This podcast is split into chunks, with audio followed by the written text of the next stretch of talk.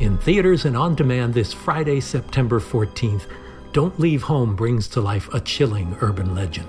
It's the film critics are calling Get Out with Catholic guilt in the Irish countryside and dubbing an atmospheric waking nightmare. From the teams at Shudder and our very own Nightmare Cinema producing partner Cranked Up Films, visit www.don'tleavehomefilm.com for more information. Additionally, Shudder is giving out a free 30-day trial to check out their service. Use the promo code STAYHOMEPM at checkout. The Blumhouse Podcast Network has just launched an all-new show. Blumhouse presents Fear Initiative, a weekly horror role-playing game podcast. Join Game Master David Ian McKendry as he takes players through a weekly journey of horror-inspired role-playing adventures creepy dolls, soulless killers, and bloodthirsty beats. This RPG is scary as shit, with occasional music numbers. Tune in every week to hear what new horrific quest awaits. Blumhouse's Fear Initiative is now available through the Blumhouse Podcast Network on iTunes, Stitcher, Google Play, and more. Please find us on Facebook, Twitter, and Instagram under Fear Initiative. I'm Mick Garris, and this is Postmortem. Let's talk about sequels and remakes. Love them, hate them, or ambivalent about them. They are the heart of the film industry these days. They're not movies anymore, they're franchises, products, brands. Fine, it's an irresistible force, and we are far from immovable objects. And certainly, there is an audience appetite that clamors for multiple helpings of a cinematic meal that they enjoy. Television series offer to appease that appetite on a weekly or bingeable basis. Ours is a hungry maw that must be fed. Movie serials date back to the earliest days of cinema, but now they are $200 million behemoths that come knocking every year or so. And increasingly, it is giving filmmakers with a vision opportunities to work in a world where their imagination is no longer limited by budgetary issues. There have been remakes and sequels for a long, long time. Three or four versions of The Maltese Falcon are out there. The fifth version of A Star is Born is about to be unleashed. Technically, you could even call our miniseries version of Stephen King's The Shining a remake, I suppose. And one only need to take a look at the long cycle of Universal horror classics to dive into the sequel pool. It's not necessarily a bad thing. Sometimes a great idea could benefit from an update. I shudder to think of a world without David Cronenberg's spectacular The Fly or Phil Kaufman's 1978 Invasion of the Body Snatchers, which is one of at least four versions that sprang from Jack Finney's original novel. And of course, people always point to things like Bride of Frankenstein and Godfather II as sequels superior to the originals. Simply put, a good movie is a good movie, regardless of its roots. Though writers and directors are often handed a mandate to make a movie with a number in the title, that isn't a creative death sentence. Sometimes it's an opportunity for someone with a great imagination to reimagine a concept, as John Carpenter did with his widely loved The Thing. Imagine an Evil Dead without an Evil Dead 2, a Mad Max without a Road Warrior, the Terminator without a Terminator 2. And I won't even go down the path of superhero extravaganzas in the Marvel Universe.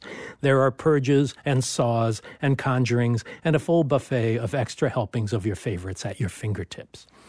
My own career started with lots of movies with numbers in their titles, from Writing the Fly 2, which probably was not a necessary addition to anyone's lists, Critters 2, Psycho 4, and even the aforementioned The Shining.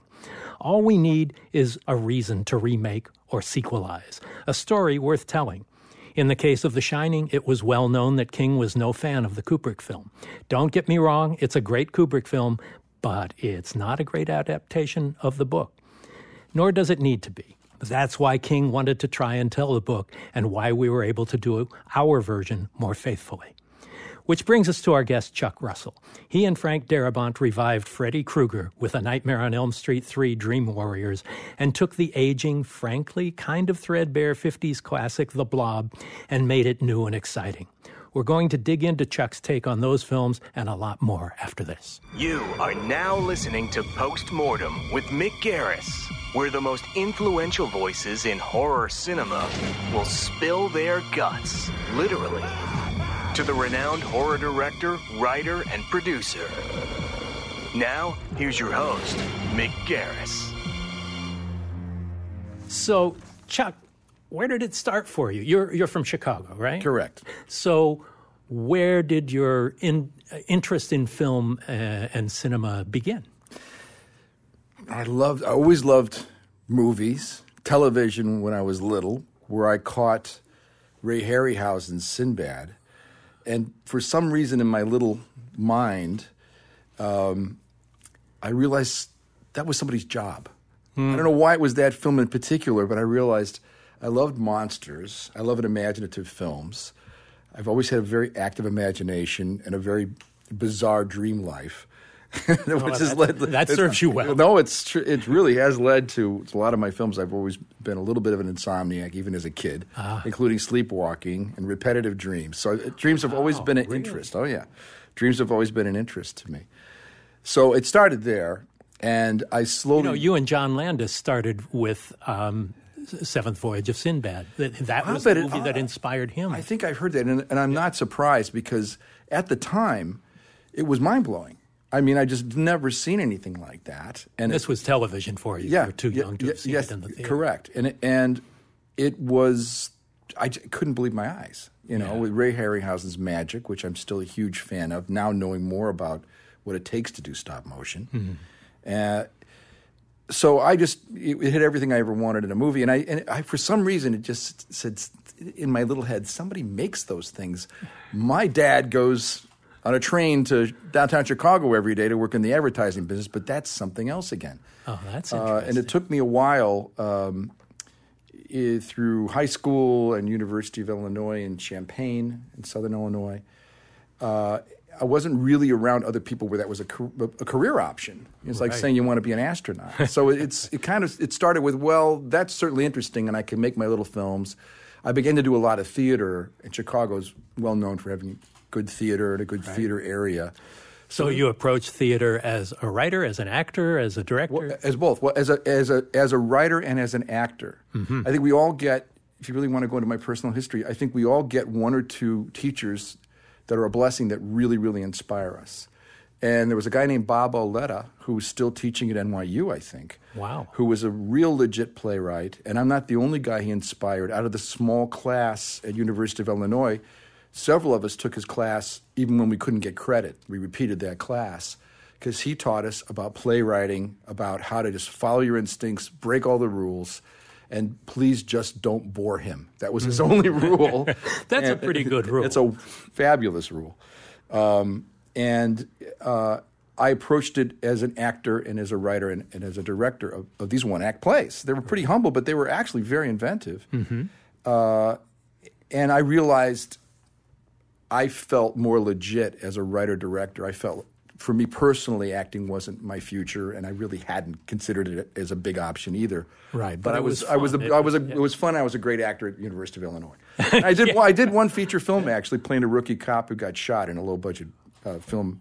In, What was it called? It was called Shot. There's still some, it's actually called Shot. There's and still, you were the title victim. I, I was I was the young guy who the Clint Eastwood copying hero was uh, taking revenge on, and I did a stair fall.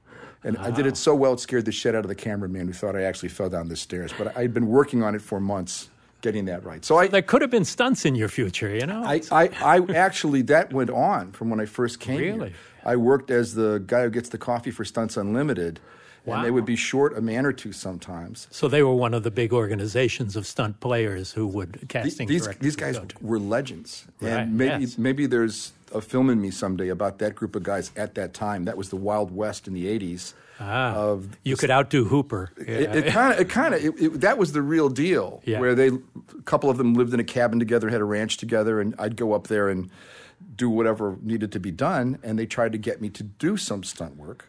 Right. And I actually, I know these are pretty long stories, but th- Go I, for it. I actually uh, was called in on a car day.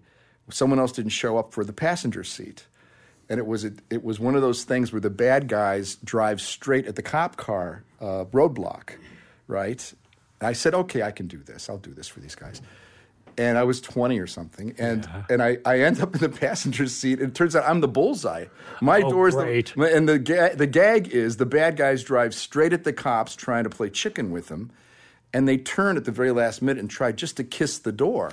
Uh-huh. So I thought this. I said I'm doing this because I gave my word I would do it, but I'm never going to do this part again. I'm going to be the 20. Uh, yeah, I, I'm going to be the production guy.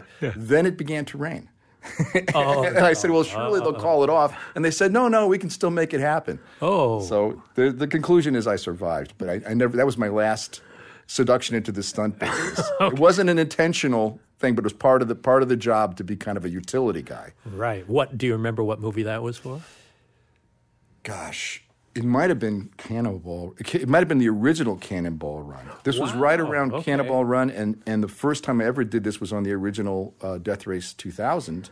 Oh, really? And I got to I got to run out and direct second unit because I was ambitious. That's amazing. And, and Landis was also a stunt guy in Death Race 2000. Was he? Because I didn't know John then. I'd Yeah. met him since. It's interesting how your. Uh, your Well, that was the cross. pla that was people ask me now. Young people ask me how you begin as a filmmaker, and there's a whole different set of ways to begin, and it starts with Yeah. the, with your your cell phone camera nowadays. Yeah. Uh, but in those days, it was like okay, make very little money and being dangerous because it was they were a little loose around the edges in those days. So you you entered through the Corman door. Through the Corman door, correct? Yeah. correct. I, I had some very very interesting experiences. Like, tell me one. Well, th- things would be handed to me where they had to get it done, which was Roger's way, any way you could. And somebody needed to do Someone it. needed to do it, and I was the one who talked. There was a old folks' home scene. Uh-huh. Once again, I guess the other sequence, I got my karma back. There was an old folks scene where they had to line up old folks in the road. And the gag was that oh, the Oh, yeah, race yeah. cars were going to hit them. I was the guy with the real old folks going, Oh, "Don't worry, it, was, I, I, it wasn't actually dangerous." But the whole concept of lining old folks up in this desert road in wheelchairs, I thought, you know, it could this there's got to be something wrong about this. But it, wa- it was it was it was re, it was safe you know. I suppose anything can happen on any film but it was it was perfectly safe.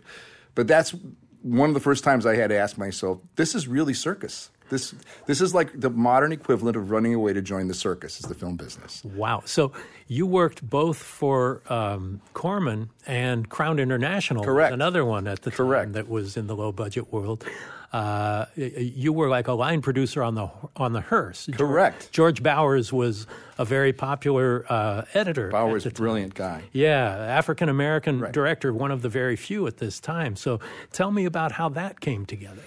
I, I was roped in because I, I became the go-to guy. Uh, very few people knew that I had a creative background and was writing scripts at that time. So you were doing I was doing. and I, I business did. I did whatever I could. I was. Yeah. I was the line producer and production manager, and um, George was just Mr. Cool. What a cool guy. Yeah, yeah. Really, really wonderful guy. And I was happy, really happy to work with him. But you know, it was from there, and we had a wonderful cast. Was Trish Van Devere? uh, Trish Van Devere, and we had the great character actor from uh, Orson Welles' uh, picture. Where's that cast list? Oh, No, I'm serious. yeah. we'll oh man. that up. God, I'll think of his name in a second. I asked him how they did the drunk scene. Uh, in Citizen Kane, Right. it's one of the best drunk scenes there is. So here's a tip. Okay. Okay. Different actors approach drunk, drunk scenes different ways. Yes, some Okay. do it uh, method.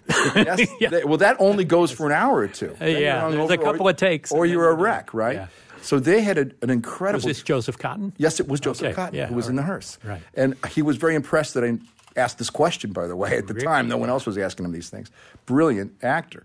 And uh, he said him and Orson had decided, okay, there's these different ways to do it, but it's an all day scene. The scene goes from anger to laughter. Right. So it has quite a range. And it blew my mind because it was so real. I couldn't figure out how they did it as a young actor at the time. And uh, he said they decided to get no sleep the night before. And by having a complete sleep deprivation, they were able to access that for the giddiness of that scene. Interesting. So, yeah, I was already getting all these fantastic experiences, getting to know people who had been in, in these really historic films that happened to be part of, at that time, of the hearse. So that was, you know, a big adventure for me at the time. So the 70s were a, a great time of change in the film business and in the independent film business, and that seems to be when your door opened to opportunity.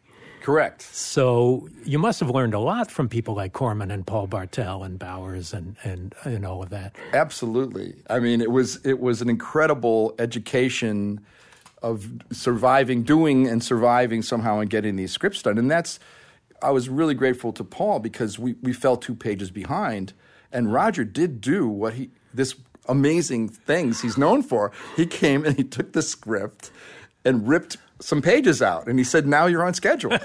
that's that's a real thing. And that we thought that was legend. No, no. Print the legend. That should happen. And I told Paul, look, there's an extra camera. I can go put a camera inside the car with these characters and get those lines. I said, I'll get those lines. And you've got the stunt guys and second units we can pick up some of the shots we missed. And to my amazement, and something that really encouraged me, they used like every bit of film, every foot of film I, I shot. Wow. And and because they needed cutaways of those comedic characters inside the cars. And we Right. both kind of knew it, but Paul was not being allowed to shoot. So I ran away. Wow. Well, he did his first unit. And he tru- he trusted me, and I guess he had nothing to lose that day. But it, it was a lot of fun and kept me really focused on my opportunity to direct. But I kept my mouth shut about it. I didn't want to be one more guy saying, "You know, I really want to direct." while I'm getting your coffee. Yeah, you right. know? like having being the asshole with the script in your back pocket Well- where you go, yeah. I I encourage everybody's aspirations, but there's a practical side, and I've had this happen with the absolute best person coming out of the best film uh, school. Uh, young people coming to my set, and you know what they're really antsy to do is tell me of a shot they thought of that I should do, and, and- but they actually have a job, Right, You know that they're not yes. doing. Yeah. While they're imagining, yeah, that shot may, maybe it will work, but I have my storyboards. Thanks. A- and excuse me, there's a light Yes, moving. yes. Yeah. So, but Yeah. that's an absolutely respectable approach to filmmaking. Just start directing your own stuff. And, and again, we go back to what are your financial sources or what are your resources starting now? Again, even thanks to Soderbergh's experiments, starting now with good work on your own cell phone. I love Unsane. I Yeah, think that great. is such a good movie, Terrific. and it looks great. And the way it was shot, I think, adds to the the cinematic value of the film, of the storytelling being made. It was a really, really medium is the message kind of a film. Yeah. And I love the suspense. I love what he did with it. And it's just, I think that's a, when people ask me how to start, that's one way to start. You can also do what I did, which is work your way up. I kept writing. The specifics of how it worked for me is I kept writing, and I had a, I was handy with the visual effects, so I kind of segued into assistant directing and production managing, into storyboarding and writing on uh, Dreamscape. Right. so you drew early on. Abs- I was always drawing. So you were drawing as a kid, and that was a Actually, I thought at one point I thought I would be a cartoonist. Me too. You know, did you? Same thing, yeah. You know, Yeah. like it didn't. Isn't someone wonderful? Was it Kubrick who's also doing that, or was Yep, it? Uh, yep. Joe Dante also Really? uh, uh, does his own. I guess cartoon yeah, storyboards. I, I used to do full-on caricatures, and if, I'm, if I say so, I've seen some of the old ones rather well at the time. Yeah. But I, I, I was thinking, can I be a comic book guy? I didn't really think I'd make it in film. I wanted to make animated cartoons when I was a kid. Absolutely. Yeah, yeah. And, I, I did that, and and you burn yourself out trying to make the cells match, and you realize, well, if I only have Disney staff, I could do this. Yeah, exactly. What was your first paying movie job? Uh, and Corman counts. It, was, no, listen, I got to tell you, it, it, it almost sounds like I was the Forrest Gump of the 70s and 80s because I was everywhere, man. Yeah. I had, I, on Death Race in particular, I walked in the door, if I ever filmed my own bio, the first shot's dynamite, because I walked in the Corman door to interview. Someone said, hey, kid, come here. And they put David Carradine's Frankenstein mask on my face. Oh. So I literally had a camera point of view through these two eye holes in this mask as they walked me around. Wow. Inter- didn't really introduce me because they didn't give a shit about Right, me, but yeah. they were introducing this mask to everybody Right. on my face. That's and it was like this weird tour of Corman's shop on. It was, I guess, it was on Sunset by Tower Records at that time. oh, okay. Yes. Yeah, Yeah. yeah, The, the New World Yeah, uh, so that were right that there. that's that's pretty big. That's yeah, pretty big. That's so. That was that's a great first job. It- yeah, it was really for me. I was in heaven. There's like a dozen first jobs in one. And I was I was particularly assigned to David Carradine because him and I got along well, and he was going through a very very eccentric phase at the time. Hmm. oh boy. and uh, wonderful guy, but I understood I understood him and could kind of keep him like a little helium balloon floating onto the set at the right time. the Carradine Whisperer. A little bit, yeah, that was it. okay. That was it. And Sly Stallone was there, who Right. I knew was going to be the biggest star. Was telling people that, Wow. and in a way, he gave me a, a little bit of my confidence in going with people that are new that I find very, very charismatic. Right. And I thought Sly just stood out as a guy who knew what he was doing, su- super focused, charismatic actor. and uh, he actually was working on the script of Rocky at that time and mentioned it to me. Wow. So when I say I'm the Forrest, I'm not kidding. I mean, when I look back over some of the places I've been in those days, I know the feeling. yeah, you've been, we, we, you know, you become a human time machine. Yes, exactly, exactly. So, when was the decision made that directing is what you wanted to focus upon? I knew that. I didn't know if the opportunity was going to present itself. So you knew that rather than so acting was, I mean, uh, writing was a means to an end as a Writing was a means to the end, but it, wa- pa- but a, a legit passion. I'd been writing and directing one act plays. Mm-hmm.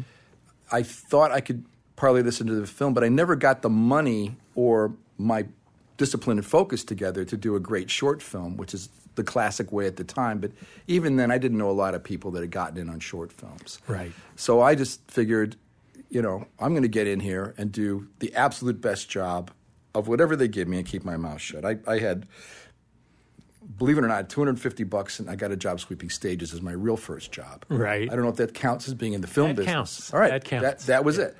Then the what I considered my first job was uh, was on Death Race. You know. That's pretty amazing. Yeah. That's a good entree. now, this is quite a jump to a first directorial feature job with Dream Warriors. Um, how did that come about? Because it kind of revived Freddy Krueger. The first film was successful, it wasn't a phenomenon. And then the second film was okay, not particularly well received, but it did well. But the third one turned it into something entirely new. I um, so this was you know it's just about focusing on on what your passion is. I thought I was going to get it. I got the rights to the Blob. That's how I was going to get my directing gig, and So I got that was going to be your debut. that was going to be my first Mm-hmm. thing. And I, I I corralled Frank, who we, we were already experimenting writing as a team. And this is Frank Darabont, Frank Darabont, who- yeah. with whom we've both worked. Of course, and I love Frank. He's Yeah. like a brother. The the Well, you've worked a lot together. What the biggest moment for me and Frank is when I got us a gig doing a script for Universal, and we tended to go to cabins and just c- crash and get a draft done. Right. And we were in Park City writing, and he said, "Oh, there's a script I want you to read." He said, "I got the rights to a Stephen King novella, but I got the rights for a dollar because he was had a relationship with Stephen from being a student." Woman he said, "I'm going to, lo- I'm about to lose the rights, but I'd like you to read the script." And it was Shawshank Redemption. Right. And I said, you know, what are you doing here with me in a cabin? Yeah, in he'd, Park City. he'd already done the The- short of Woman in the Room. He'd right? done this short. I think he'd done a low budget feature. I'm not sure, but this was going to be his first big directorial. Yes, Shawshank. And and I just said, this is this script. It's not only a good script; it's the best script I'd ever read in my life. I'd never read the novella, so I had no idea what the material was going to be. But that script is is as good, or I don't know. Oh, to me, it was better than the movie. I was. spectacular. It blew my mind. Yeah. I just said, Frank, this is the best script I've ever read. and he was getting, he was going through his uh, challenges where people were trying to sort of buy the rights in the script. Right. And I said, just stick stick to your guns, man. Do- You're going to direct this. You were born to direct it.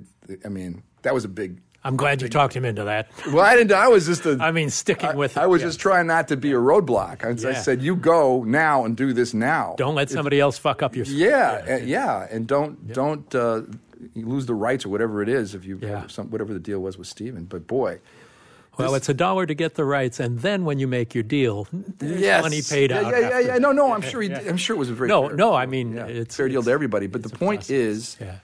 Frank didn't have an angle except for his own passion, which is how he forged that relationship with Stephen as a student doing a short film off a small Stephen King story. If there is such a, there's no such thing now, but at that Yeah. time there was such a thing. Yeah. Uh, and you will find a way if you're willing to do that work. In in this case, Frank and I both love writing. For people that don't love writing, don't become a writer if you don't love writing. That's for sure. You know, it, but that is not the only way to do it. But for those that do like writing, it's a wonderful superpower as a filmmaker. Whether you just write your own stuff or whether you're there knowledgeable about writing from having done the discipline. Right. I mean, that was my path as well. Was as a writer and then as a director after that. And there's some connection between cartoons, writing, and filmmaking. They all Yeah. somehow magically come together. And yet, everybody seems to have a different path. You know, the generalities may be similar, but the specifics are oh so different. You know. I didn't truly answer your question. Dreamscape was well thought of, mm-hmm. and I was running around on the visual effects at the time because I had a lot of ideas, and some of them. The world wasn't the, the, the practical effects makers weren't quite, Oh, quite God, able, yes. but I was a big cheerleader for those guys and gals, whether it was the, the visual effects at the time or what physical effects we were doing. I Right. still- so you you did optical effects yourself. I was very close. I, I didn't do them by myself, but I the team that, that I pulled in the best uh, gunslingers. like you'd be a supervisor or something. yeah, I would. I would. I wasn't so worried about titles. I was sort of the assistant director, co-writer, and Mm-hmm. I think I was some kind of line producer credit. I was helping Joe Ruben, our director, any way I could. Right. Who had done the stepfather and who was Yes. really had done some really wonderful work. Well, we both knew we, we were. did Dreamscape together, Th- right? This was this was Dreamscape. I'm talking. Oh, okay. I'm talking about Yeah. Doing Dreamscape got me the Elm Street Three, Ah, and I, I went into them. They weren't sure they were going to make Elm Street Three, but they were. They had been starting a relationship with me based on the fact that I could get good cheap effects done Mm-hmm. somehow. That was some part of the association at the time with Bob Shaye and Sara Risher, and. Uh, for whom I did my first feature as well Yes. as a director. Yes. they The- were great at giving opportunities. they right through Lord of the Rings. yeah, You know, I mean, one thing about that group, man, they had a little bit the Corman spirit with maybe less cruel business practices, Yes. slightly less cruel, a little more professional. a little more professional, but the they would d- do it, and they did it for me again by allowing me to make the mask a comedy. It was originally supposed to be a horror film. which it really because that is also groundbreaking. Well, let's let's go through Dream Warrior a little more before we get into that. Well, I, all right. So th- yeah. this is this is the thing. I wish I I wish I could find this, but I did one big page of a storyboard of a Freddy gag, and we, I didn't use it in the film, but it was a pretty good. Hmm. Oh. It was a pretty good Freddy Freddy gag, and I put my whole heart in my cartooning storyboarding into Right. it, and uh, they were. It was a tipping point for them on making three because they were, had a mixed experience on two. Uh, by the way, I disagree a little with something you said because to me, the first Elm Street was so iconic. Well, and- iconic, yes, but I mean the box office was good. The first but it wasn't groundbreaking. But the film itself was spectacular. Yeah, it was. Yeah. It, it just blew my mind. Yeah, nobody'd done a movie like that Yeah, before. and my, my greatest disappointment was I didn't get to collaborate as much as I would have liked to with Wes himself, which I thought was going to be part of the gig. But that- Yeah. there, there was a separation at the time between uh, Wes and New Line, which was later mended on Yes. Elm Street he returned to. yes, But this is the the real life of uh, making films. Is you know it makes strange bedfellows, I guess sometimes. Yeah. But I had to I had to quickly toughen enough about well I, you know, I I was I invited him to my screening. He, he came there and was very gracious. On on Wes was a wonderful guy and a Yeah. really creative guy. He and Bob Shaye and Roger Corman have all been on the show too. Oh really? Yeah. Wow. So, um, you know, really terrific people who have passion for film. Yeah, absolutely, and that that is something they all share. And there's a, obviously a mercenary side to this business. Yes, yeah. But even Corman, who's most famous for kind of his mercenary side, was an amazing film lover and loved giving people opportunities. Yeah. What you know, and it, it's maybe I picked up a little bit from them, but the most fun I have is with new actors. When I see an actor I believe in, and this happened in particular with Jim and Cameron on The Mask. Even Jim was not desired at that time. It was before Ace Ventura, Right, right. and they didn't want him for a lead. Everybody wanted to know another genius was Robin Williams. We can get Robin Williams, but you c- couldn't get Robin Williams for what was actually a low budget film. he was one of the biggest movie stars at the Yeah, time. at that time, know, no. Yeah. And then the irony, well, We'll get back to that. yeah, yeah, whatever. But uh, anyway, that storyboard helped me tip them into Dream Warriors and Wes's original script, and my suggestion that we take the whole thing further into wilder, bigger uh, dream imagery with some dark comedy. Yeah, which was definitely a pivot for the series. And True. it was more expansive. It was not as contained, and it allowed the imagination to go wild. And so that came from your influence. It, it didn't thank you, and w- with my help of Frank on the on And script. Frank, well, you, know. and Darabont together in a, a Batman and Robin team here. and I won't say who's who. we, we had we had eleven days to do a complete uh, draft of my Wow. version of the film, and I had 103 temperatures. So I, we went to Oh. again. We went to a cabin in Big Bear. And Poor Frank suffered my style of just crashing and writing like maniacs. Yeah. and he saved me with some soup, and it we, and we got it done. And some of that A stuff, chicken soup yeah, inspiration. And he almost left when I wrote on my side of the cabin when I wrote. He's the he's the man, bastard son of a thousand maniacs line Yes. for the nun.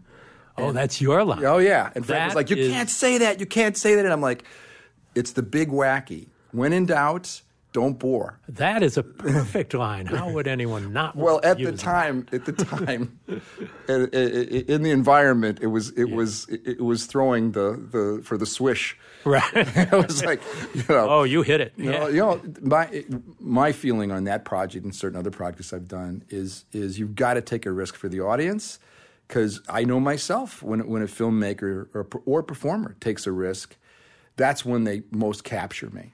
Yeah. So I guess that there's the, you know risk reward, and there's always the chance of failure. But then you know in film you have the editing room. So if you if you can take your time as you know on set appropriately, you can try. I didn't think it was experimental. Frank just thought.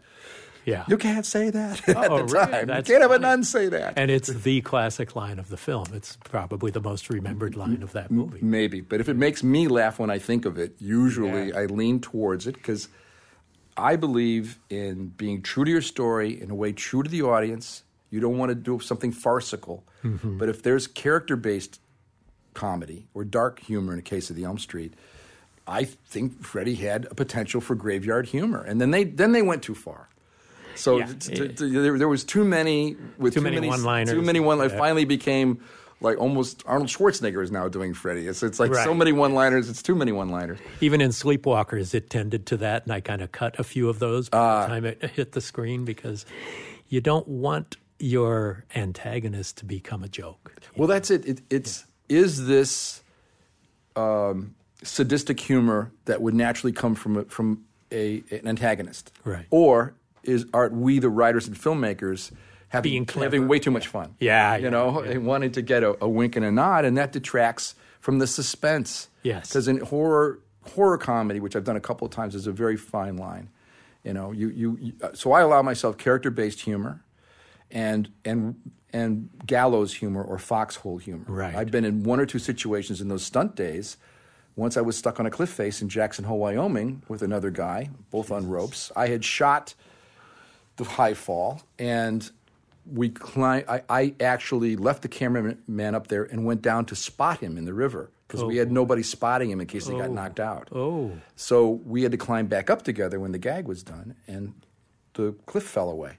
And we were actually hanging on by the ropes, waiting for the guys. And we were making some badass jokes because that's what, what grown men, when you have to start calling for help, you start by making sure your voice is low. Oh, help! Can you hear us? You can't see us, but we're stuck. Down.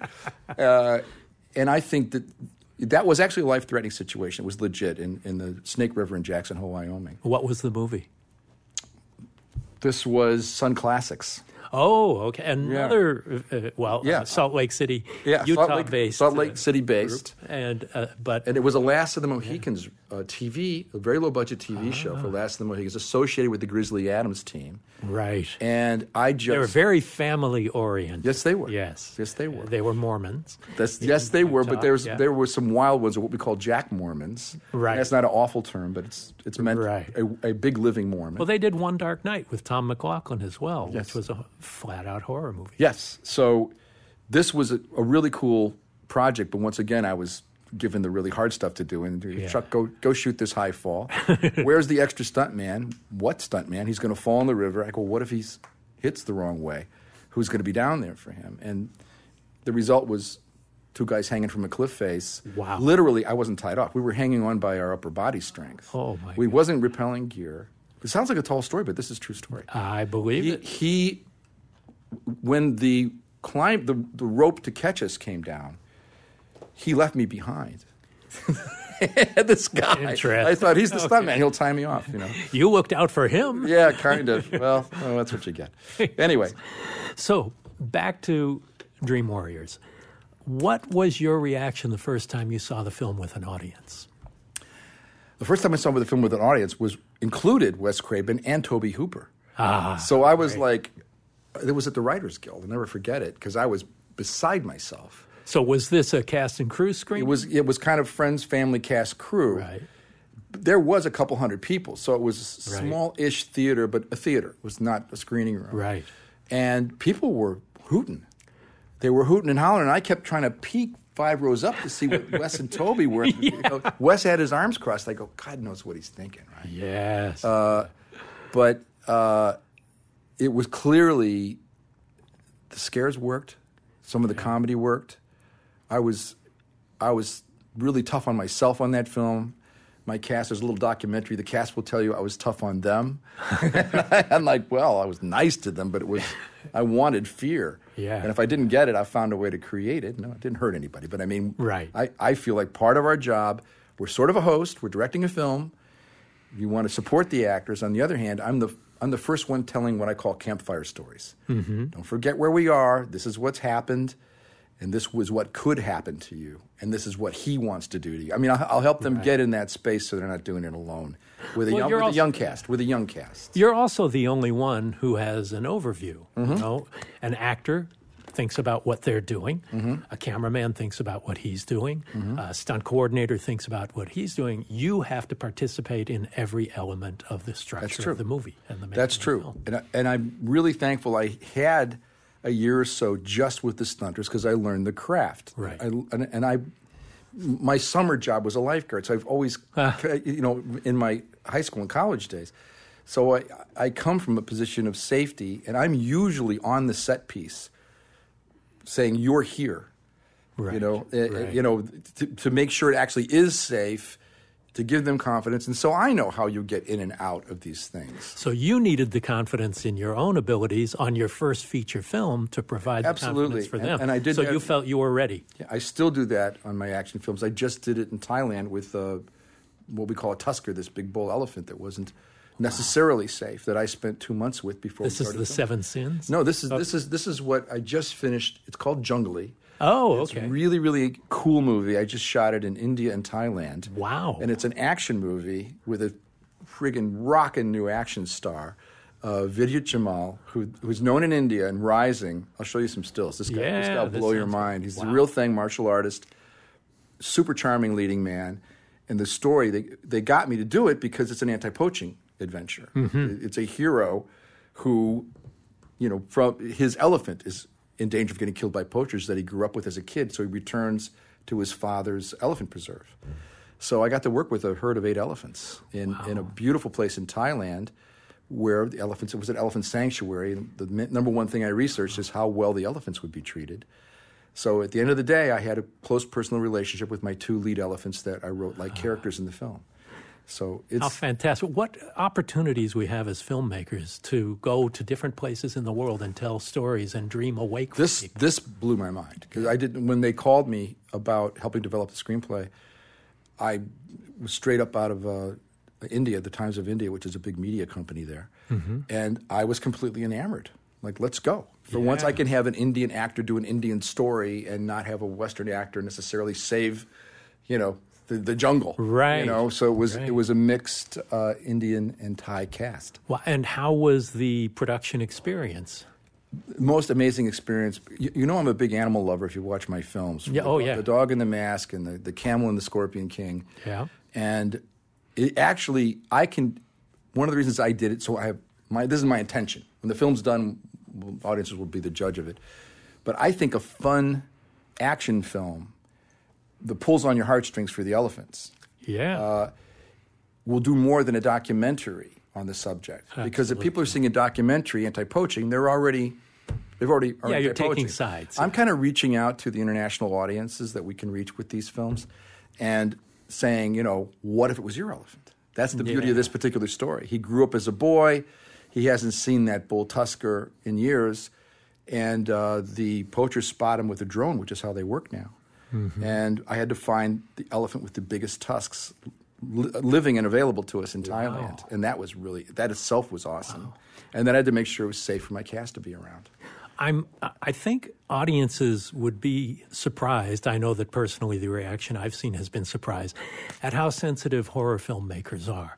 So many of them, including myself, are vegans, animal lovers. Who, you know, you see a real person lying yeah. covered in blood, and, and, you know, it's like they're the ones who get woozy. you know. Supposedly Hitchcock was a most scared person. Very the squeamish, scared guy. Yeah. yeah. That's an interesting observation. I, I, I know it's true of you, you know, and, and that you're and a, you, sensitive, thoughtful guy. Uh, You know, uh, but uh, so many of the people who are vegan, who are uh, vegetarian because of their love for animals, the way they treat people, and uh, you know, I think you know one theory is that we have our nightmares as our job. You know, we dream awake, we do that, and we're unrepressed. And I think that's one of the reasons that we don't have the expression of, of fears and violence that, that people who may not be so easily rid Well, that's the thing, nightmares. including this last film I did, which was had a certain element of danger that I was responsible, and, and thank God I got through everything with not an elephant or a person harmed. Yes, that'll be the last uh, line at Well, the end honestly, titles. yeah. yes. Uh, but uh, yeah, if we're busy uh, manifesting uh, the the cathartic experience of facing fear, so that's to me what horror is about. So maybe it's also generational because I'm not. I'm a fan of movies, so I'm Right. every time I see a movie that surprises me, I'm thankful. Like that's awesome, right? Yeah. But there is sort of this almost I don't even know if millennial is the right term, but there's there's a, there's cycles of filmmaking where it's all about this nihilistic kind of well the bad guy wins of course and to me that's uh, while i think that's a super valid and, and entertaining kind of film in its own way um, i assume in my own work that thrillers and horror are my challenge as a storyteller to say what if you're up against this set Right. how does the hero earn his way out? How can and, and and to why I think of my I only I've never I've been offered s- uh, several slasher films over the years, but I always want to do something that's supernatural. So even if there's violent ele- elements, for me they're imaginative, and it's all in a similar way, um, challenging uh, the underdog that we all are, the everyman. And in the case of Shawnee Smith and the Blob, you know, Yes. my first female empowerment film ahead of the curve. Uh, I love with her, with her AK forty seven shooting away, shouting, "Come on!" I have her shooting in the stand too. Do you? It's amazing. She's yeah. so cool. The great. the uh, and th- this is true of your films too. Absolutely, that I prefer myself rooting interest. So you'll see, you'll tend to see that in my films that ultimately, even at great cost, the good will prevail in some way. Did you choose the horror thriller genre? Is that something that was of particular interest to you? Yeah, absolutely. Uh, and I'm I'm looking at a couple of things I'm doing right now are Mm-hmm. are supernatural thrillers. Ah. So I'm, I may return to that depending on how these projects develop. We'll Yeah. see. You know, but I, I love the genre. I have new I, new ideas for me about it. But yeah, I'm just starting with Ray Harryhausen's sci-fi and, and horror were the things I was most interested in as I started. And I also thought it was a little bit of a fastball for me as a young man because I just was always it was easy for me to visualize some way to make an illusion work. And I got a lot of satisfaction out of the basic illusions. Did you do magic as a kid? I did. there you go. I wasn't I didn't have a lot of discipline. So Hey, listen, Orson Welles did it too. He was Well, he was good. I Yeah, never, I never bothered to go that far, but I still think, uh, I still prefer to lean on physical effects. I Yes. think we've gone. It's great when you're world building. Mm-hmm. CGI is fantastic, but I think when we're telling contemporary stories or even period stories, I think physical effects. Are, I think it's CGI's best enhancing physical effects. Right. That and that I find scares me on some gut level Hmm. more than a full CGI thing. The creatures are getting so organic and so weighty; they're getting better and better. Yes, yes. But I think if there's not a physical element, it, can detract a little. And I, Well, also for the actors, I mean, we are identifying with the actors on screen. And if the actors are, are reacting to a green tennis ball on a pole, it's not quite the same thing. I lost my voice on those sets where I'm trying to, you know, literally get a reaction because it's this huge fluorescent green we used to use. Right. And and people running around with tennis balls, you know, you, you really get that look on actors' uh, faces. There's a Jude Law movie that I remember that was it was it's a lesser known one because the performances were great, which is very unusual for Jude Law and Gwyneth Paltrow. And it was a retro total green screen thing with a, hmm. a brilliant filmmaker. But he didn't get the performances. You could just see they're, they're unfocused. So I've always protected myself against that in my casts. Well, one thing that is has been a part of your films, but was never the focal part of your films, is comedy until The Mask. I mean, how was that a, a different experience doing something where the raison d'etre was to get laughs first? I'd done that in theater quite a uh-huh. bit. So I had been as a as an actor, and I'd done a bunch of Neil Simon when I. This is ah. weird because it is when I was in my teens and early twenties, but I Right. did do it, and the largest one was like an audience of two thousand people, University of Illinois. They're larger theater, so I get it. Comedy's never easy, as they say, but it is fun. So I don't I don't quite agree with that. You know. Well, you also have a so- strong story at the center Y- y- too. Well, that's and- it. I, and- I got to work with Harold Ramis on Back to School. That was the first comedy I did. Was I produced Back to School? Right. But once again, I was very active. I did some ghost writing. I got Harold Ramis to come in. Our, my job was to come in for director Alan Metter and get Rodney back into the show, get a new script. They'd had a lot of problems. The beauty of that, we got Robert Downey Jr. and we got Sam Kinison. Wow. Sally, Sally Kellerman. We got this incredible cast, and I was a kid, but I had I was the sole producer. It was amazing. wow, and it's Rodney Dangerfield. Yeah, so we were we were in there. We were we we found Sam Kinison just going to comedy stores. So I'd been doing comedy things. Mm-hmm. I'm not literally a comedian, but you know, I've been one. Yeah. I performed one, as they say. You know, I think stand up. I played one on TV. The bravest people in the world are stand up comedians and boxers. They're the two Right. people that have to get there, and there's no excuse. They're on their own.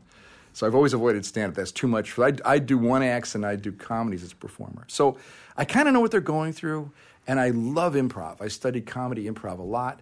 I got a fake ID specifically to go to Second City in Chicago. Oh, really? Before I Wow. was 21, and I used to just hang around you know. And I got one of their great teachers, uh, improv teachers, which is Del Close, who's passed away, Right. to be in The Blob, playing the preacher. How great. Who is an iconic uh, improv coach. So I, I, I believe in that process. I do improv in my rehearsals, even for shows that aren't comedy, when time allows, not on the set, but pre, prior to the set. Right. And we do polished drafts with that technique. How do you feel on a set when an actor, um, something is always scripted, but going off script um, often allows an actor to maybe get better or maybe throw the other actors off Well, around? I try. I get. You I, I, I get it out in rehearsal. Yeah. So by the time I get to set, I'm not telling them they can't. Right. But they've had. We did, the mask is is a lot of things that are terrific about it happened at wonderful uh, table reads at my house. Ah. That were no one knew it would be that big of a hit, and I got six or eight of them around at a time, and we were playful. But uh, you know, Jim liked that script, and Right. we we had most of that scripted, but there were a number of things, and then my in my little personal history, the best improv was Jim blowing smoke. Ah, um, yeah. as and blowing a. He, he asked me on the set. We had a physical gag. He was playing a French character romancing Cameron on a park bench, Ah. and he was playing like a Pepe Le Pew type character. And the gag we had written and I'd storyboarded was him holding about twenty cigarettes and inhaling, and they would all suck down at once, and that physical effect did not work. Right. N- knowing more that I know now, I can't imagine it ever really working that well. right. But we we had to come up with something, and Jim said, "Well, can I s- blow a heart and then squirt an arrow of smoke out my nose?" And I said, "I'll bet you can. Let's do that," because I felt I could put all that in later. And it's a very cute gag, completely improv. Well, this too was a groundbreaking film in that, in a way, it was the first visual effects comedy. Um, the the visual effects were still fairly new, the Correct. CGI effects at that time. Correct. And tell me about how you went about shooting that, and how you had to rely on is this going to work or is this not? Well, Because it was all vague. everybody else was nervous. Yeah. I was like, charge. I was. I, I just knew we could apply the new CGI techniques to comedy and dance. Because you knew effects. I, I just am comfortable with effects. Yeah. So I never doubted it. If people were telling me you can't do it, I was, I mean, really, it is a lesson in those, in my own being kind of a maniac, not to give up. But the, I, I had, a, I assembled a great team again.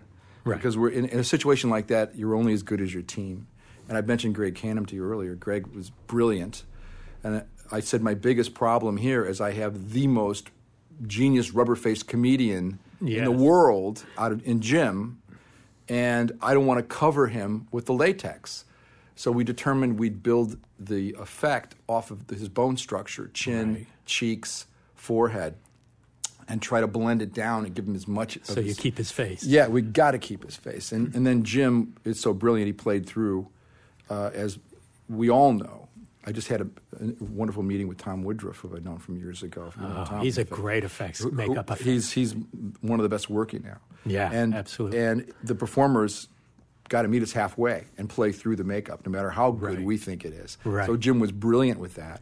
I in the tests, I had green contacts on his eyes, which I thought I needed, but I, I thought it cut his soul off. So yeah, you cover the eyes. You're, uh, you're going to lose the love. Yeah. It really was a love story. So and it was great because this was was this Jim's first lead role in a movie. Uh, yes. Well, what happened is I wanted it to be, Right. and I, it's a weird story. I had passed on Ace Ventura, and wanted to make the mask. We got that going, and then Ace came back with brilliant Tom Shadyac doing a complete rewrite. Right. So he made a great project out of Ace Ventura. So I was like, Jim, please do good in Ace. I wanted to be your first Right. feature. Okay. And they and our post was nine months long because of all that CGI. Right, of course. So our post was huge. So they were shooting while I was prepping, I think. Ah, okay. You know, it was one of those things. So what- back-to-back me, to, to most people, it was as if it was his first feature. But Right. you know, fortunately, as it turned out, Tom and Jim did a fantastic job on Ace. and that opened the door for an audience. A- absolutely. And then we, for some, for some, we we got more universal with Jim and Cameron globally.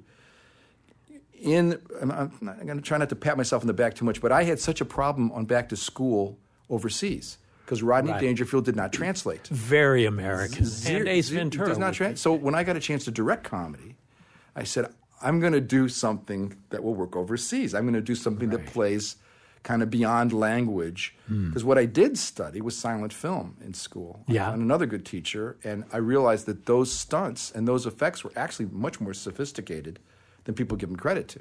Some, some of those stunt gags are to this day, the Keystone Cops and things that were going on with Laurel and Hardy. Buster Keaton. Yeah, Yeah. Buster Keaton, Charlie Chaplin. I mean, these guys were, were amazing athletes. Right. And risking and their filmmakers lives. in their own right. And, yeah, and were I applied a lot of that to having somebody as brilliant as Jim, and it's no exaggeration. Yeah. I asked him at the time about this stuff because I was saving money because what he was doing physically was so good I could cut the effect. Because there's you know you don't want to mess something up that's it's like giving a beautiful woman plastic surgery. I don't want to start to fake this if you can actually do it. You know. Yeah, best special effect is a great actor. Exactly. So that was, if I have to say one thing about that process, uh, it was about not getting in the way of the character. Mm-hmm. In other words, not putting, not covering him with a special effect, or not putting a special effect in way of story or character on this, you know, frame by frame level, and playing into what Jim was doing. So in some cases, I did an optical, but it would be something different than I'd originally planned to play into what he was doing a little bit better. And this was a comic book adaptation. It was a comic book that was more of a what was called splatterpunk at the time. Right. A black and the original the Mask comics now kind of followed my movie afterwards. Right. The original Mask comics, a brilliant uh, comic, was black and white, and he'd pull out an axe and he would have a one-liner and he would chop everybody up, and there'd Oh, be blood everywhere. Yeah. So it was v- so. I said to New Line at the time, I said, "This is so." They wanted a New Elm Street type series. Ah. And I said, well, this is so much like Freddy. I don't know if it's different enough from Freddy. Hmm. You know, and I, I said, really, there's this guy Jim Carrey, and we should roll with making this a comedy. Interesting, because no one would would look at that movie as it exists now and think this was originally intended to be a horror film. I, f- I find there's some. I'm, I'm glad you, you say that it's true. I, I happen to think there's some kinetic similarities between comedy and horror. Oh, there's no Ha- question. Having done them both, it's all about setups and payoffs, Yep. and, and, and to have this inner light from the performers. The element of surprise. Yeah, absolutely. Um, and Sus- physical reaction. suspense and surprise. Are you getting a scream or a laugh? Yeah. Neither one, neither one are easy, but they're really exciting as a storyteller to go for. Absolutely. So, who were the people who inspired you, the filmmakers who inspired you, whether it's the silent film ones or classic film ones or genre people? You know, I, it's funny. I never get asked that often, but I had a number of influences. Uh, Francois Truffaut, and I'm not a big art guy, but it's so interesting because uh, this just came up at a dinner party. Um, the the uh, Francois Truffaut's Day for Night. Have you ever ah. seen that? Oh, of course. Okay, so I was at college. One of the great movies about movies. It's it's one of the great movies about movies, and it's cinema verite-ish, and it's Right. you know you're with a film crew, a French film crew with an American actress, and there's love stories, and there's, there's literally, instinctually, I knew that it was kind of true. Right. I had no real reference except really small films and it plays. felt autobiographic. Yeah, it really felt wonderful.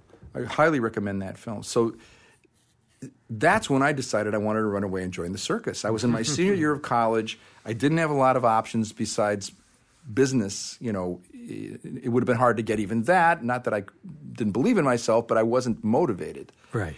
uh, to to go into somewhat random uh, business type career. Or an advertising career. like yeah, you know, I've been around right? a little bit of advertising from my dad, but the, the, there there was no end to film.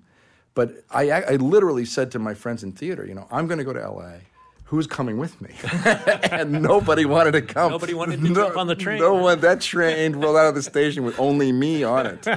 You know, uh, but you know, I So Truffaut, maybe the humanism of his character. well, see, seeing what Truffaut did as a filmmaker, the fact that Truffaut was in it was also affecting to me somehow. Right. And and what the quality of life could be on a hardworking film set, it's still what I love about film. It is everything from truck drivers to ballerinas. It's the mm-hmm. it's the craziest conglomeration of talent and love and frustration and hard work you'll ever see. It's a microcosm family that is so dysfunctional because you know you're all going to split, Yeah. and you want to do every other movie together, but God knows what fate will bring. Right. And it is a family. I, I, as a director and writer, and and I- I've just produced and will again. But the uh, you're kind of a parent slash host slash cheerleader. Yeah. And I've been in the trailer and people have had some dark moments. And, you know, it's just so interesting and challenging on a human level. How can I have help these people have a good experience but get something truthful out of them? And truthful even for the pop movies I do. I'm not Truffaut, but I, I am going for truthful moments in within the realm of that genre, whatever that genre. Yeah, you don't make a choice between this is a low budget movie, this is a big budget movie, this is a genre movie, this is a horror movie. I mean, it's all Shakespeare, right? It, it- listen, uh, I had trouble with Elm Street 3 originally because it dealt with teenage suicide.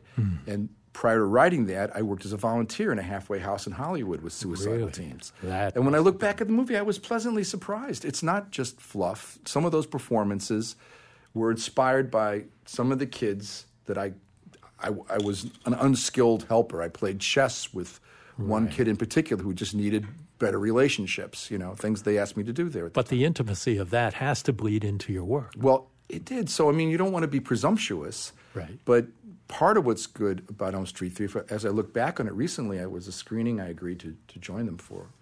Uh, the first half an hour of that film has a little kernel of truth about the metaphor of suicide. I think all good horror has some resonant, even if you intend it, even if you don't. I wanted to play Freddy as a demon who encouraged suicide in those Right. in those films. So That's it- pretty potent. it, it kind of worked in the and then as the film goes on, it gets wilder. But Right. you know, uh, But that's the beauty of cinema. yeah, yeah, yeah. You know, the that your dreams can actually take physical shape on the screen. And Freddy, as a metaphor for that, is is the whole raison d'etre behind film.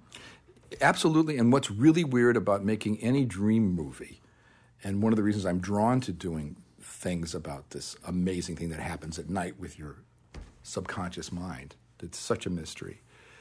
The theater experience is so dreamlike. Hmm. What other place are we willing to go? We're willing to pay for a first class seat in a plane to be as far away from others as possible.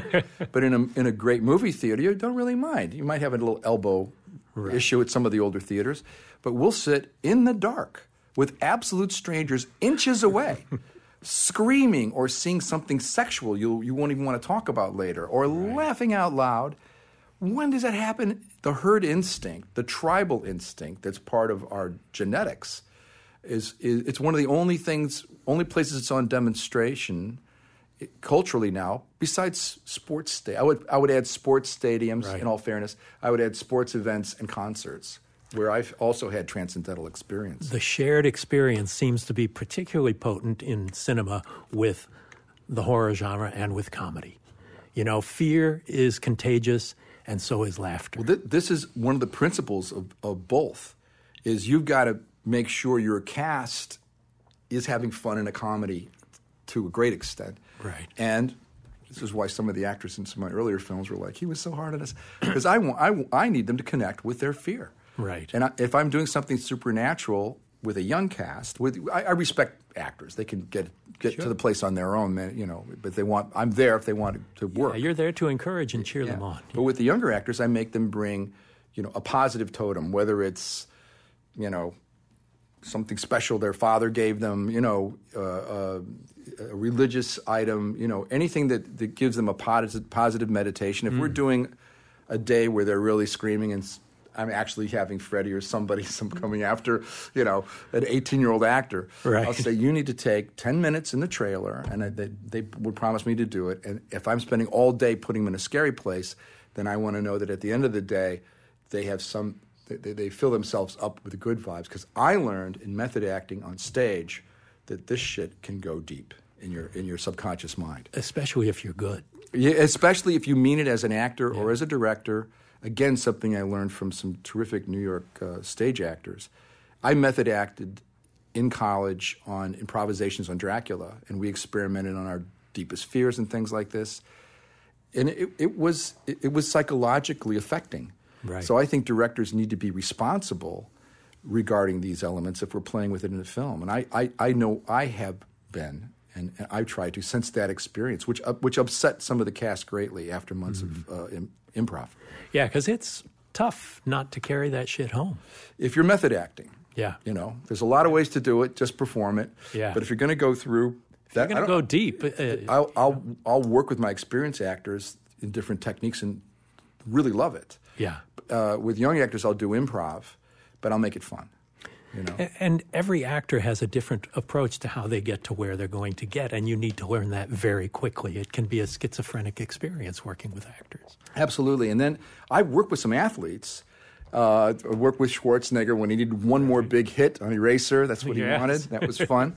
um, and this this uh, really uh, brilliant um, action actor, martial artist I, just worked with. One of the things I told him going in, in this experience in India, was during the rehearsal process, I said, you know, our goal, because I was working with him privately for a while first, is to have you as excited about the scene as you are about the moves you know you love to do. Because he would get so Right, thrilled when he's yes. going to do some spectacular move. I said, we're going to be at, the scene itself. You'll be looking forward to. Yeah. And it, and it, it, he he did feel that way. I was happy to say. But the time. Every word is important. Every moment. Well, if they can, if they really know what the scene is about, and the memorization part it doesn't cause them anxiety. The mechanical If stuff. you got to get past the mechanics, and then it's about: Are you listening?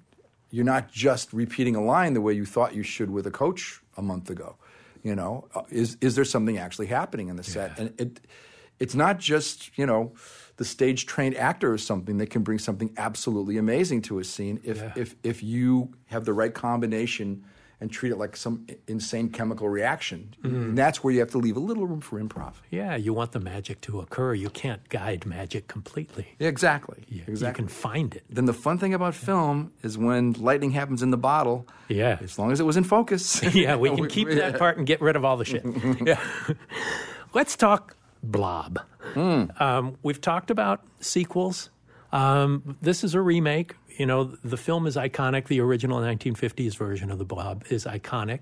Um, it has a very interesting history we can talk about in a little bit. But what was your- where? Whose idea was it to remake the Blob? You mentioned earlier you and Frank had I, I, I, I came in, I had the rights by the time I corralled Frank Darabont. We became friends and were actually writing and rewriting each other on a different project that was purely in our heads. No one was paying us. Right. You know?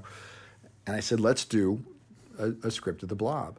And uh, I chose that project because even then, instinctually, I just, you know, first of all, I didn't have the ability to get a great film rights. And The Blob was a little bit, at that time, a forgotten classic. It wasn't, you know, there were very few people looking to do remakes of The Blob. Right. So there was The Fly, and people would have thought the idea of that being remade was silly, and that was shortly before you did The Blob. Correct. The Blob, The Thing.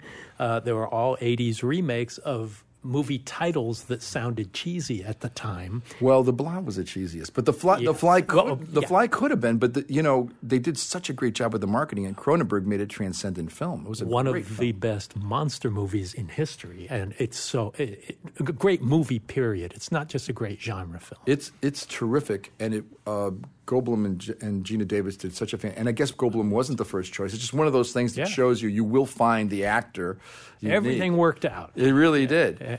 Fantastic job. So, in the case of the Blob, you acquired the rights yourself. I got the rights for I, possibly nothing. I didn't have money at the time. I just went out to Jack Harris's house. I, I managed to get his phone number and said Uh-huh. He was know, a famous exploitationeer of the 50s and 60s. Correct, correct. And I, I met him in the late '70s, early '80s, and uh, I just was this kid saying, "Look, I can get this made." I had no reason to believe I could get it made because I I'd done almost nothing at the time.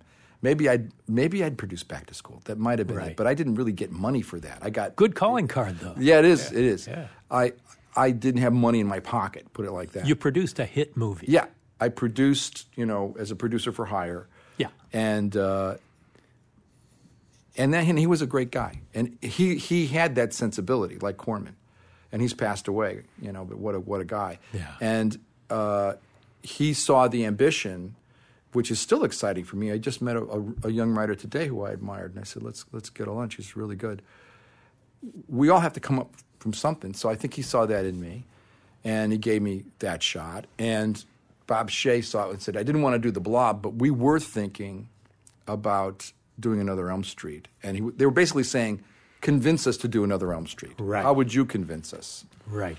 And and and, and I And you would rather do the Blob. well, I didn't. Was it? I was so knocked out by the original. I thought doing three, I couldn't have cared less that two didn't do that well because I thought let's. I'd already done Dreamscape as a co-writer, Right. and I thought So you'd gone into the dream world of I'd, horror I'd a couple be- of times. I'd Yeah. been I'd been there, and I just thought this has so much potential because Wes was only able at that time with the original idea to have a super spooky guy in the street, and there were some very surreal things like the phone licking her ear, Right, and the iconic bed, things, the yeah. Mm-hmm. bed and the running up the steps, turning into marshmallow stuff.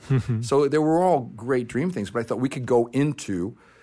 To me, dreamscapes is a real thing. It's Right. you know, it's landscaping dreams. Right. You know, and I had studied with the team at Stanford, the dream researchers there, while I was writing Dreamscape. I got in, I got myself in there and worked in the real Dream Center, and they called themselves Oneironauts at the time, which comes from the Latin. It means into dreams, like astronauts. Right. Right. So I mean, they were they were into cogent dreaming, Mm-hmm. lucid dreaming, and how not to wake up and shape your dreams. And so that's a lot of my philosophy in Dreamscape came from those gentlemen, and uh, I just wanted to take it further on Elm Street Three. So they didn't. So I did the Blob after, Right. and I was lucky to get the Blob made after that. That was 88, right? I, I couldn't. Something I'm like so that. bad on the years. I'd have to look I think at the. so. I think it's the same year I did my movie for New Line as well. So, Great. yeah. That was a wonderful time to be there. And It was great. And during the mask, I got to say, Mike DeLuca was a real comrade at arms. Yeah. The new line. Yeah. Great guy. He was to become- 21 years old when we did Critters 2, and he was their youth specialist. Wow. Yeah. And DeLuca was a riot and brilliant and supportive of every artist. Yeah. And it's what led to his stellar career as a producer. Yeah, and as a studio exec and all Mm-hmm. that stuff. yeah. So about the Blob, a lot of physical effects in that movie. Tony Correct. Gardner basically in charge uh, um, of a lot of it, and uh, I mean, you had a ton of makeup effects. We had, we, we, we, what happened is, it was a very ambitious film. To say the but it, least. but it didn't go as well as the mask did later for me in that the blob stuff was so heavy even after we got lucky with some early experiments with blob which turned out to be unlucky because we had magical videotape doing some Right. reverse gags with Right. full scale blob that looked so cool it turned out they were kind of an accident right it was a lucky Ah, a lucky okay. the tests were lucky a very lucky day that were hard to recreate on the first unit set Interesting. so I called everybody uh, Tony Gardner was on from the beginning, and Tony Tony's responsibilities became larger and larger. Mm-hmm. Hoyt Yeatman came in, with brilliant brilliant teams of people. We used several teams at the time because the blob itself, we had to keep pushing blob days back because we we couldn't quite get a functioning blob. Right. I'm very proud of the full scale effects, particularly Donovan Leitch's death yeah. you know. Yeah. and, and Candy's death in the phone booth. These are these are gags that stand up really well today that were full scale gags. Yeah, and the organic quality. Well, they're so realistic. That's the thing. You really did not settle for something that was this is good enough. Yeah. I mean, every shot, every makeup effect shot, every physical effect shot is organic and feels like Thank it's you very really much. I. I, I give it three out of four. There's still Well, there's still a pretty few where you know we know what we want. Seventy-five percent. Yeah, it's it's a, but but the ones that worked were dynamite. Yeah. check out the shot. That's a the last shot of Candy's death is a, a camera right above a doll that's about a two foot tall doll Really? Eric Allard made, and I took blob st- blob stuff in air mortars, so it was a large miniature. We had a miniature phone booth to go with it. We had three takes of this stuff, and I had air mortars from four sides. Of blob, full of the blobs, Blob goo. blob goo in silk balls. We, we, did, we did what we called prom dresses, which were ah. spray painted silk, detailed silk, and we filled it with Methocel, which is extremely heavy Slime. milkshake thickener Yeah. used at McDonald's at the time. I don't know if they I don't know if they still use it, but it is a food thickener, and it's heavy. It's as heavy as water, and it it was very difficult to work with. But that that particular shot still blows my mind because it's a jointed doll, and her hair looks totally real, looks totally full scale, as her body's impacted with these things. Uh, the veracity of the effects in that are, are remarkable. So, just one last question: What is the project you haven't made yet that you're dying to make? Wow, I've got one or two. Yeah. you know, I don't. Anything you can talk about? Not not really. I mean, the one that is a larger budget film is still hovering out there, Mm-hmm. and I.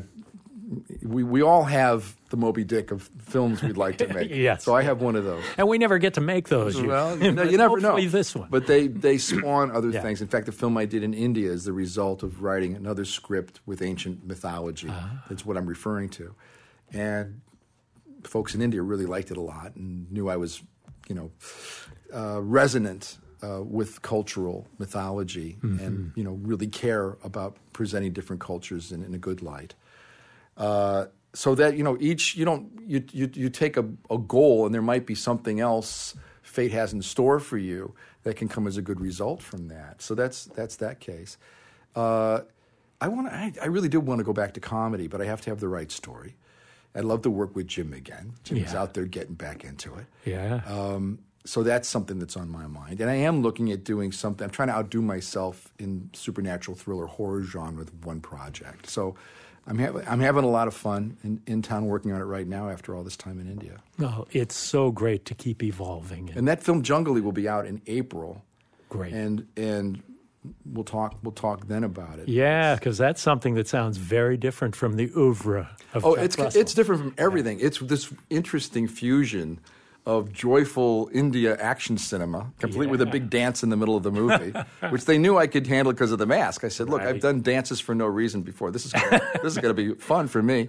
And martial arts and elephants. So That sounds good. I'm trying to keep on the down low. I guess this podcast is. is I haven't really announced. We're all film. just friends. Yeah, Yeah. but but It's a very intimate That'll be audience. that'll we'll be start talking about that next year. That sounds great. Chuck, thank you so much for joining us. A total pleasure. And may I say, and I wanted to say this after your introduction, but you asked me such compelling questions. You've you've been not only a great filmmaker, but kind of the shaman of of, of, of, of all of us, and uh, helped connect so many wonderful people. And and thank you for doing this kind of podcast. But everyone appreciates it, myself thank included. Thank how you. you conne- how you con- how you've connected all these people over the years. Well- I don't know if your audience knows that, but man, that's true. Well, these, uh, you know, the filmmakers within our genre are a very special breed, and it's we don't work together. So it was really important to me that we meet each other and Yeah, get to know well, each and other. because Hollywood is a big glossy machine, and it's true, the, us as individual filmmakers and so much of, of horror is independent film, it, it, it, you help create a community. So I want to thank you for that. Uh, thank you, Chuck, and we'll do this again soon. Good. Can't wait to see. Take care. All right. If you're enjoying Postmortem, it would be a great, great favor to us for you to rate and review and subscribe on iTunes or your favorite podcast app. Uh, you can access all of my video interviews and behind the scenes documentaries, things like that, at mickgarrisinterviews.com. Reach us on Twitter at postmortemmg and on Instagram on postmortemgram. Thanks a lot for listening. Thanks for listening to Postmortem with Mick Garris. Download new episodes every other Wednesday and subscribe on iTunes.